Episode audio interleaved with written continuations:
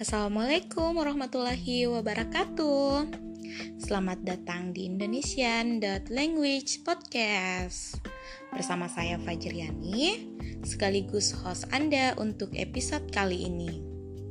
Hmm, ini sebenarnya episode perdana sih, tapi mudah-mudahan jadi sumber informasi ya. Sedikit banyaknya bisa berguna lah, insya Allah. Oke, langsung saja. Jadi, first episode saya kali ini mau bahas tentang sejarah, kedudukan, dan fungsi bahasa Indonesia. Wah, wah, wah, bakal seru nih. Sejarah. Hmm, mendengar kata sejarah yang terlintas dalam pikiran kalian pasti kenangan masa lalu. Oh, tentu tidak. Hehe, bercanda ya. Jadi, episode perdana ini saya ingin menjelaskan kenapa sih bahasa Indonesia yang kita gunakan dalam berkomunikasi di negara kita ini. Ya, tentu semua pasti ada sejarahnya. Oke, jadi pada awalnya bahasa resmi negara Republik Indonesia berasal dari bahasa Melayu salah satu bahasa daerah yang digunakan sebagai alat komunikasi masyarakat di daerah Riau dan sekitarnya hingga dewasa ini. Berdasarkan bukti-bukti sejarah, pada abad ke-7 sebelum Masehi, bahasa Melayu sudah ditemukan. Ditandai dengan banyaknya prasasti atau batu bertulis yang ditemukan bertuliskan dengan menggunakan bahasa Melayu. Oh, ternyata dari bahasa Melayu.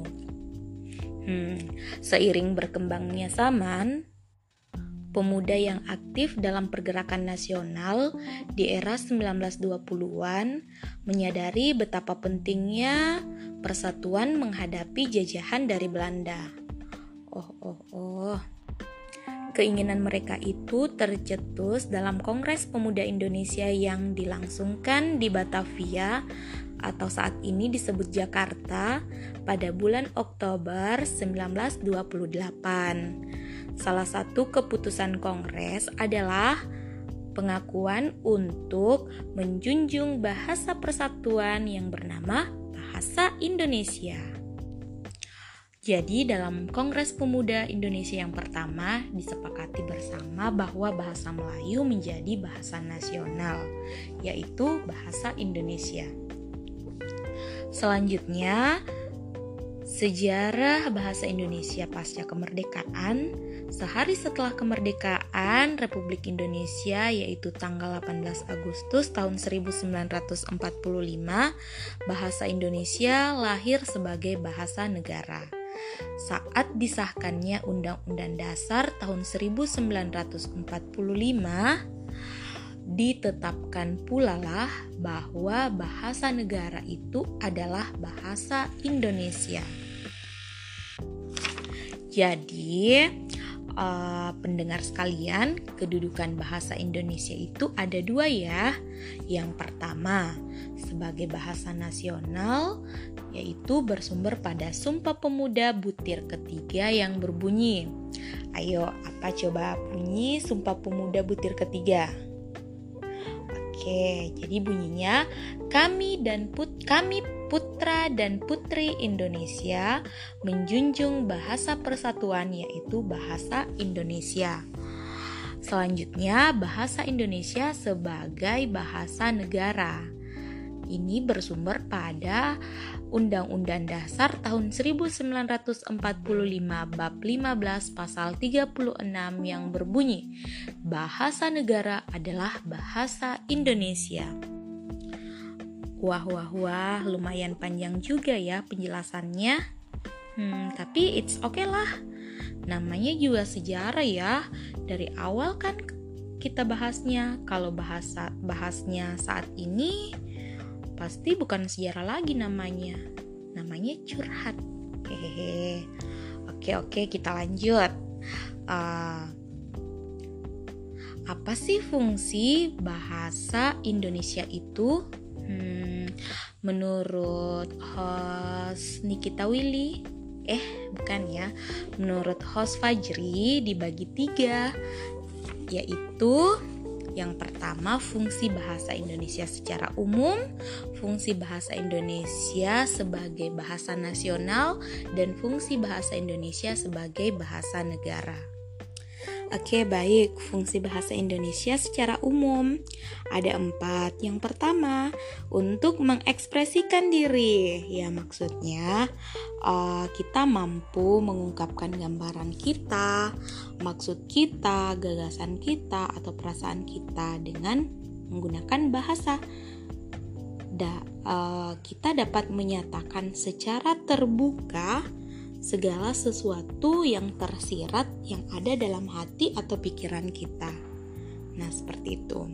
Berikutnya sebagai sebagai alat komunikasi. Uh, fungsi ini merupakan akibat lebih jauh dari fungsi ekspresi diri. Nah, pada saat menggunakan bahasa sebagai alat komunikasi berarti bertujuan agar pendengar itu memperhatikan pembicaraan kita, uh, lawan tutur kita mengerti maksud kita. Nah, seperti itu. Selanjutnya, fungsi bahasa sebagai alat integrasi atau interaksi sosial. Pada saat beradaptasi di lingkungan sosial, nah seseorang itu akan memilih bahasa apa yang digunakan. Itu dapat berlangsung berdasarkan situasi dan kondisi yang sedang dihadapinya. Dengan menguasai bahasa suatu bangsa, memudahkan seseorang untuk berbaur dan menyesuaikan dirinya dengan bangsa saat ini berada. Fungsi bahasa yang terakhir fungsi bahasa Indonesia secara umum yang terakhir yaitu sebagai alat kontrol sosial. Maksudnya di sini bahasa itu dapat mempengaruhi tutur kata atau perilaku seseorang. Nah, yang kedua, fungsi bahasa sebagai bahasa nasional. Ini juga ada empat fungsinya ya. Yang pertama sebagai lambang kebanggaan nasional. Ya, ini sudah pasti ya bahasa Indonesia itu menjadi sebuah kebanggaan untuk kita. Uh, jadi kita harus uh, menjunjung tinggi, harus mempertahankan bahasa Indonesia, dan tentu harus mengembangkan bahasa Indonesia. Kemudian, fungsinya sebagai identitas sosial. Nah, bahasa Indonesia adalah lambang bangsa Indonesia. Berarti dengan bahasa Indonesia kita dapat diketahui oleh uh, bangsa luar, bangsa lain. Uh, yaitu kita tercermin sifatnya, peragainya seperti apa, dan wataknya kita sebagai bahasa bangsa Indonesia. Kemudian, fungsi bahasa sebagai alat pemersatu bangsa. Nah, ini sudah tentu ya kita, uh, eh, bahasa Indonesia itu sebagai alat pemersatu. Uh, bahasa Indonesia itu merasa bangsa Indonesia itu merasa aman dan serasi hidupnya sebab kita uh, tidak merasa bersaing dan tidak merasa dijajah oleh masyarakat suku lain. Bahkan bahasa daerah di diharapkan itu mampu memperkaya hasanah kebahasaan kita. Dan fungsi bahasa yang terakhir yaitu sebagai alat penghubung antar suku bangsa. Uh, maksudnya di sini adalah misalkan uh, saya sebagai suku Jawa kemudian berkomunikasi dengan suku Bugis misalkan itu tidak akan mampu terjalin tanpa adanya bahasa Indonesia. Nah, di sinilah fungsinya bahasa Indonesia sebagai alat penghubung antar suku bangsa. Selanjutnya, fungsi bahasa Indonesia sebagai bahasa negara. Ada empat. Yang pertama, sebagai bahasa resmi kenegaraan.